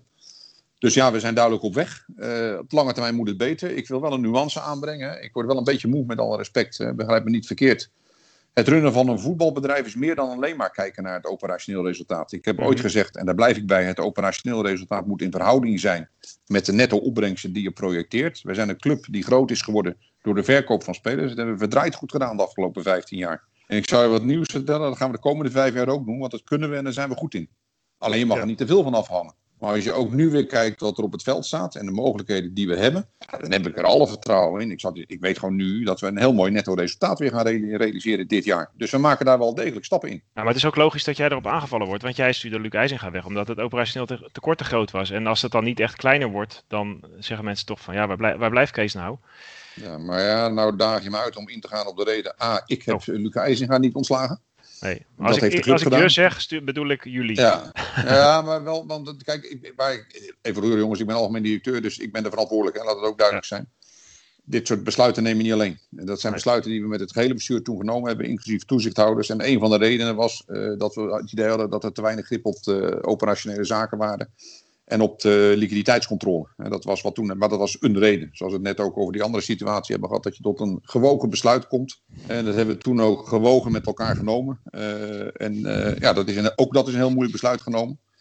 Uh, en uh, laat ik het zo zeggen, dat zouden we met elkaar nu weer nemen. Als we het zouden moeten nemen. En er zijn wel degelijk stappen gemaakt. Uh, ja, ondertussen kom je natuurlijk wel in een situatie dat er ondertussen heel veel gebeurt weer bij zo'n club. In dit geval even een coronasituatie. Daar gaan we ons ja. echt niet achter verschuilen, laat dat duidelijk zijn. Maar je kan het ook niet bagatelliseren. Je hebt er wel mee te maken en het heeft zijn reflectie op alles en iedereen binnen en buiten de club. Ja, precies. Maar um, ga je dan de kosten verlagen of ga je extra inkomsten uh, genereren? En bijvoorbeeld ook uh, uit extern kapitaal? Nou, met alleen de kostenverlagen gaan we er niet komen. Want als we, nee. dat nog, als we daar nog zoveel ruimte in zouden hebben nu, dan zou ik het niet goed gedaan hebben. Dan hadden we met elkaar onvoldoende naar de kosten gekeken. Want wij hebben nu de verantwoordelijkheid genomen om te snijden waar mogelijk uh, in het vlees. Zonder dat je echt uh, diep in het vlees gaat snijden. Uh, dus hebben, we hebben echt uh, serieus bezuinigd. Uh, dus noodzakelijkerwijs moet de omzet verder omhoog. Dat hadden we trouwens ook al als doelstelling toen er nog geen corona was. Hè. Toen wij weer richting die veertien, vijftien en de, ja, toch zagen we weer naar die zestien miljoen te kijken. Van potverdorie, we komen weer een beetje in de buurt. Hè. En echt jongens, we zaten in een sfeer. Vol Abe Lenstra, uh, heel veel sponsoren. Daar kwamen er tien uh, kwamen erbij per maand. Het uh, was echt een hele goede periode met een, een, een, een stijgend aantal uh, verko- verkopen van, van seizoenkaarthouders. Met attractief voetbal. We waren met elkaar ongelooflijk goed op weg. De vraag die je moet stellen, en die heb ik ook bij Nieuw Noord een keer neergelegd. Want uh, wij waren vroeger altijd van mening dat er was bij Heerenveen één ding niet bespreekbaar. En dat is het verkopen van aandelen voor het aantrekken van extern kapitaal. Ik ben het daar ja. niet mee eens, dat heb ik ook gezegd. Alleen tussen de verkoop effectueren en aan de partij aan wie je dat zou doen, dat is een hele andere keuze. Dus of je het al zou willen doen is één. Nou, ik vind dat je niet je de luxe kan, kan, kan veroorloven om dat per definitie niet te doen. Nee. Als zoiets voorbij komt, dan moet je heel serieus naar kijken. Want doe je het niet, dan weet je één ding, dan gaan andere clubs je voorbij in de begroting. He, dat is een Fortuna, dat is, nou, noem ze allemaal maar op, he, waar wel extern kapitaal uh, is gestopt. Daarmee geef je een stuk van je zelfstandigheid weg. Je moet nooit alles weggeven, je moet altijd de meerderheid in mijn ogen in handen geven. Maar een stuk kapitaal extern uh, verwerven, ik heb geen enkele reden om aan te nemen per definitie dat je dat niet zou moeten doen. Met, hè, dan heb je de kernwaarden. Uh, wie zijn we als club? Uh, wie zijn we als de club, zeg maar, wat de waarden zijn die we echt belangrijk vinden? Nou, we heten Heerenveen, we spelen in Heerenveen en we spelen in het Abe Lenstra stadion. We hebben een Foppen en een Riemer tribune en we willen de jeugdopleiding in ere houden. En we blijven gewoon, want we zijn wie we zijn. Nou, daar zijn partners wellicht bij te vinden die daar heel goed bij aansluiten. Nou, dan sluiten we dat niet uit. Speelt niks voor de huurorde, maar je kan je ogen er niet voor sluiten als het voorbij komt. Nee. Zit die groei er nog steeds zo in, Kees, met, met, met, met de sponsors? Nou, nu niet, maar ik ben ongelooflijk trots dat we het nog steeds constant hebben gehouden. Ja, maar kunnen we, de elkaar, hebben... kunnen, we, kunnen we de boel bij elkaar houden? Houden de bedrijven zich de, de kop boven het water uh, ook voor de club? Nou ja, per saldo zijn we nog steeds gelijk. Het is niet dat we allemaal de kop boven water hebben gehouden, want helaas zijn er een aantal afgehaakt. Alleen, we zijn ook in staat geweest om er in deze periode nog steeds mensen bij te vinden. Hè. We regelmatig posten er weer een van nieuwe, ja. nieuwe mensen die met hun bedrijf zich willen verbinden in deze periode aan de club. Nou ja, ik vind het echt ik vind het geweldig. Per saldo uh, hebben wij een continue, uh, uh, laat ik het zo zeggen, situatie vanuit de, zowel de businessclub als vanuit de seizoenkaarthouders afgelopen jaar. Uh, ja, dat, dat is iets wat we met elkaar doen. En dat is wie we zijn. Hè? Dat is dat wij dadelijk weer uh, de straat op gaan en bij iedereen aan gaan bellen. Dat is dat we zoveel mogelijk sponsoren zelf proberen te bezoeken. En dat we ook begrip hebben voor het feit als ze zeggen, Kees, hoe graag ik ook wil, of Martin, of Ronnie, of uh, noem ze maar op. Het past me niet. Ja, dat is dat zo, jongens. Dan kan je het ook niet door de strot duwen. Dan moet je daar begrip voor hebben. En dan, dan kom je of op een aangepast voorstel. Of je zegt, nou ja, dan kijken we en dan hopen we dat als het allemaal weer beter gaat, dat je weer bij ons terug bent. En kunnen we wat voor je doen? He, want kunnen wij als club wat voor je doen binnen ons netwerk? Kunnen Kunnen we nou, samen ja. ervoor zorgen dat je er beter van wordt. Klopt. Ze waren er ook, de sponsoren zijn er ook uh, geweest uh, toen de club het moeilijk had. Hè? Dus dat kan je als club ja. andersom ook doen. Uh, waardoor je de ondernemers die misschien op dit moment eventjes het zwaar hebben, maar wel kunnen blijven netwerken bij onze club.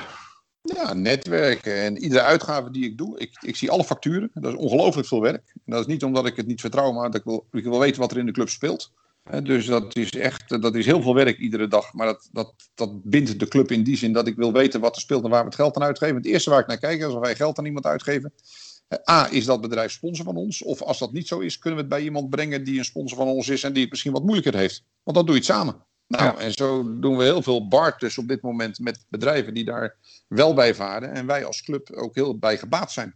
Het is, het is ook geen sponsorschap meer. Hè? We zijn partner vandaag de dag. En hoeveel seizoenkaarten, hoeveel seizoenkaarten gaan we verkopen, Kees? Wat is de planning of de, de doelstelling? Ik denk, hij is zo lekker bezig. Ik ga nu een strikvraag stellen. ja. ik... Ja, jongens, we hebben vorig jaar, wat is het, vierduizend achthonderd kaarten verkocht. Uh, we gaan altijd vermeren. We zijn ambitieus. Ja. Luisteraar Bas wil weten waarom hij geen korting krijgt, vijftig procent, maar wel nieuwe mensen. Uh, dat is de actie, hè? Je, als je, als je ja. iemand aandraagt, krijgt diegene krijgt vijftig procent korting. Uh, hoe, hoe zit dat? Nou ja, je krijgt natuurlijk korting. Je kan ook je korting kan je verzilveren natuurlijk op een gegeven moment. Hè? Nou, als je maar genoeg mensen aanbrengt, dan kan je ook zelf je korting kan je verzilveren. Dus het is niet helemaal uh, direct alleen maar voor anderen. Maar het is wel zo dat we op die manier proberen dat we met elkaar gezamenlijk de schouders eronder zetten om te kijken hoe we zoveel mogelijk supporters aan ons kunnen binden. En daar hebben we de bestaande supporters ook bij nodig. Hè? Dus er is een samenwerking ook daarin. Als seizoenkaarthouder ben je gewoon ambassadeur van de club. En op dat moment, ja, als, jij andere me- als jij andere mensen mee kan nemen, dan verdien je je eigen korting. Zo is het, zo is het. Ja, en uh, uiteindelijk als je dat heel veel doet, dan uh, zit je bijna van niks en hebben wij heel veel mensen erbij. Nou, en wat is er mooier dan met je maat in het stadion te zitten en dat het stadion ja. weer volkomt. Dat, dat is, uh, ja, ik, ik vind het een prima gedachtegang. Ja, maar die, die, die ronde dat wij de, de markt in gingen, jongens. Ik ben naar, uh, nou ik weet niet eens meer waar ik geweest ben, maar de, in hele kleine dorpjes in de buurt van de Heerenveen. En je komt heel veel bij mensen. A, is het, is het ongelooflijk om te zien dat je een, een, een gemiddeld dorp in Heerenveen in de regio pakt, een gemeente, en je pakt de, de Midstraat. En je kan eigenlijk links en rechts, kan je gewoon van op en neer kan je oversteken. Want of iedereen is al lid van de club, of iedereen is het een keer geweest. Ja. En je slaat, je slaat weinig huizen over. Dat moet ook wel, als je, daar, als je ooit een keer achtentwintig, negenentwintigduizend seizoenkaart had kunnen verkopen. En dus in die regio was bijna iedereen wel bij die club betrokken. Nou, het gaat niet alleen om verlengen, maar het gaat ook bij die mensen aanbellen van mogen wij u lastigvallen met de vraag waarom bent u geen uh, seizoenkaarthouder meer. Ja, en dan hoor je heel veel. En dat kan een persoonlijke situatie zijn. Het kan zijn dat er in het verleden wat gebeurd is waarom mensen gepikeerd zijn. Of dat ze boos zijn geworden. Of wat. Jongens, praat erover. En ja. dat zeg ik altijd. Ik krijg natuurlijk hè, de dankbare dingen die je hebt als directeur. Dat je gemiddeld een partij bagger over je heen krijgt waar de honden geen brood van lusten. Hoort er allemaal bij. Ik zeg altijd, ik bel ze gewoon eens op. Dus ik heb het al eens eerder gezegd, ik rijd dan naar huis en ik krijg soms nummers van Angelique en van mensen die me echt voor dingen uitmaken. Jongens, het kan niet waar. Ik heb ze nog nooit gesproken. Nou, bel ze eens op. Ja. Dan zit ik in de avond, s'avonds en denk ik, nou meneer Janssen, u spreekt met uh, Rozemond. Ik wil het eens even met u hebben over de club. Dat zijn vaak hele interessante gesprekken. Want dan horen ze wie je bent. Dan leg je dingen uit. En denken ze, potverdorie, ja, ja, misschien ben ik toch wat... Het lukt niet altijd, hè, laat dat duidelijk zijn. Maar ik ben wel van de dialoog. Ja. Ik heb altijd gezegd, als je het niet met me eens bent, ben je van harte welkom om dat te zeggen. Maar ik leg het graag uit. Ja, ze kunnen ja. veel over je zeggen, Kees, maar niet dat je niet van de dialoog bent. Dat is, uh... nee, ja, jongens, maar dat hoort ook zo. Ik, Zeker. Weet, ik, ben er, ik ben er voor de supporters. Dat klinkt heel raar, maar ik ben er niet voor mezelf. Ik vind dat ik de verantwoordelijkheid heb naar iedereen die de club een hart warm toedraagt, een goed hart toedraagt, om het maximale voor de club te bereiken. En wat ik kan bieden is dat we er met elkaar ongelooflijk hard voor werken, op een hele enthousiaste, integere manier. En meer kunnen we niet doen. En zo simpel is het. En als we daar andere dingen in over het hoofd zien, of als we dingen verkeerd doen, die doe ik ook, jongens. Uh, heel simpel. Ik, doe, ik maak ook fouten. Natuurlijk maak ik fouten. Hoe lang ga je het nog doen eigenlijk? Ja, tot mijn vrouw het toelaat dat ik het nog leuk vind. ja. ja. Vind je het nog leuk? Ik vind het nog hartstikke leuk. Ik hoop dat ook uit te stralen, jongens. Toen ik je vorig jaar, Kees, vroeg van hoe lang heb je nou eigenlijk een contract? Toen was je daar, kan ik me herinneren, een beetje vaag over. Maar dat is bij voetballers toch altijd bekend. Hoe zit het bij de directeur dan? Hoe lang, hoe lang lig jij nog vast voor de club? En, en... Nee, ik heb geen vast contract, jongens. Ze kunnen morgen van me af en ik kan morgen van de club af. Dat heb ik altijd gezegd. En voor de huur, dat kost de club niks. Om, om van je af te komen? Uh, nee, en ze hoort het ook. Ik heb maar... een ontzettend hekel aan afkoopsom. Maar heb je helemaal geen contract dan? Of? Nee, ik heb wel een contract, maar er staat duidelijk in dat als het niet meer goed is en ik vind het niet leuk meer op de club, vind het niet leuk meer, nemen we afscheid van elkaar. Maar zo hoort het ook. Tijd dan of zo? Of, want dat is toch een beetje gek? We weten nee, wel, dat, dat, dat, dat gaat per jaar. Dat gaat in principe gewoon per jaar. Uh, Oké. Okay. Uh, nou ja, dat is, dat, uh, geen afkoopsom is tegenwoordig al heel, uh, heel bijzonder in het voetbal. ja. ja, maar dat doet me ook heel veel verdriet, weet je. Want dan, als je dat vindt dat je dat nodig hebt, dan verkoop je je huid uh, op een verkeerde manier, vind ik. Je moet jezelf ja. zo presenteren dat je nooit in die situatie komt. Dus geen Kees de Mos? Nee. Nee, nee, dat hoop ik niet. Nee, ik hoop ook niet. nee. Kees, we gaan een, een, een, een leuk onderdeel van deze uh, podcast is natuurlijk altijd de Kammy Quiz. Die is altijd in goede handen bij Redmer, maar uh, die is er niet. Dus dat ga ik doen. En Frank gaat de tijd bijhouden en we gaan eens kijken hoeveel jij eigenlijk weet van uh, de geschiedenis van Heerenveen. Daar was ik al bang voor. Ja. ja. Vijf goede antwoorden, Kees, en uh, je, ja, je, je staat bovenaan. We gaan het meemaken, jongens. Oké, okay, Frank. Geef jij het signaal? Ik, uh, ik uh, geef de tijd nu aan. Hoeveel voorzitters en algemeen directeuren met de voornaam Kees heeft Heerenveen in de afgelopen honderd jaar gehad? God, dat is een hele aardige vraag. Ik denk maar één eigenlijk. Nee. Riemer van der Velde is de tweede erevoorzitter in de geschiedenis van Heerenveen. Hoe heet de eerste? Heette de eerste. De Ere, de erevoorzitter, de eerste erevoorzitter. De, even denken, jongens. Oh, wat erg. Ja, wat erg. Dat was niet Bart van der Meer. Nee, ik weet het niet. Nee. Hoe heette de voorzitter van Cambuur die in negentien achtentachtig aan S C Heerenveen voorstelde om te fuseren tot F C Friesland? Dat is een strikvraag. dat, uh, dat zou mijn vader wel eens geweest kunnen zijn, boef. Goed. Ja. Abe Lenstra vertrok op vierendertigjarige leeftijd van Heerenveen naar Sportclub Enschede. Was de transfersom hoger of lager dan vijftigduizend gulden? Die was hoger, dacht ik. Nee. Jeffrey Talan was het eer- maakte het eerste doelpunt van S C Heerenveen in de Champions League. Maar wie was de laatste doelpuntenmaker van ons in de Champions League? Oh jongens. Uh... Bekende op het stadion van je. Was dat Ronnie? Ronnie Veenema? Juist. Juist. Het ja. Abe Lenstra stadion is de zesde thuishaven van Heerenveen in een eeuw tijd. Maar hoe heette de eerste? Help me maar eens even, jongens. Ik zit even in, in een dipje. Nee. Hoeveel wedstrijden speelde hoofdtrainer Johnny Jansen zelf in het eerste elftal van S C Heerenveen? Ja, dat zijn wel van die stikvragen, jongens. Dat zijn wel hele specifieke. Dat durf ik niet zo eens niet te zeggen. Maar het zijn er een boel geweest. Stop de tijd. Uh, ja. Nog eentje dan. Wie was de eerste international van Heerenveen na het grote Abe Lenstra tijdperk? De eerste. Ik dacht dat de laatste was, dat je die zo zegt, dat Stijn Schaars was, maar de eerste. Ja, de eerste nee. na het Abe Lenstra tijdperk. Je kent hem ook. Ik schrijf hem voorbij, ik weet het niet. Nou, dan zou je straks een, een aha-moment hebben. Nou, even, uh, even kijken. Frank, wat was het? Twee goed. Twee goed, ja. Niet in de kopgroep. Dat, dat is niet best, jongens. Nee, nee helaas. Nee, nee. We hebben ze nog een beetje op maat gemaakt, want er waren twee Kezen in de historie. Dat was Kees Winkel in de jaren dertig, maar dat is ook wel heel lang geleden. Ja, ja, ja, ja, ja, ja, nou, ik zeg, weet ik het, maar ja. ja. En, uh, Riemer van der Velde is de tweede erevoorzitter. Hendrik Huisman is de eerste. Die loodste onze club door de uh, Tweede Wereldoorlog. Uh, ja, dat gasten ja, ja. Ik had even het jubileumboek erbij moeten hebben, jongens. Ja, precies. Ja. De voorzitter van Cambuur had je goed. Dat was Kees Rozemond.